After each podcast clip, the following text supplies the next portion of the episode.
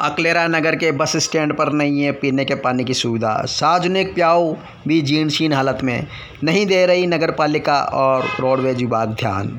प्राप्त जानकारी के अनुसार नगर पालिका और रोडवेज़ यात्रियों को पेयजल सुविधा उपलब्ध कराने के लिए कोई ध्यान नहीं दे रही है। अकलेरा नगर में बस स्टैंड परिसर में बनी प्याऊ लंबे समय से जीर्णशीर्ण हालत में है। ऐसे में लोग आसपास की होटलों पर जाकर पीने को पानी तलाशते हैं, जबकि वहाँ शुद्धता की कोई बात नहीं होती है। ऐसे में फिर भी लोग परेशान हैं। इस ओर रोडवेज़ विभाग की ओर से कभी कोई वैकल्पिक व्यवस्था नहीं की गई है। यहाँ लंबे समय से लगी टूटियाँ क्षतिग्रस्त है।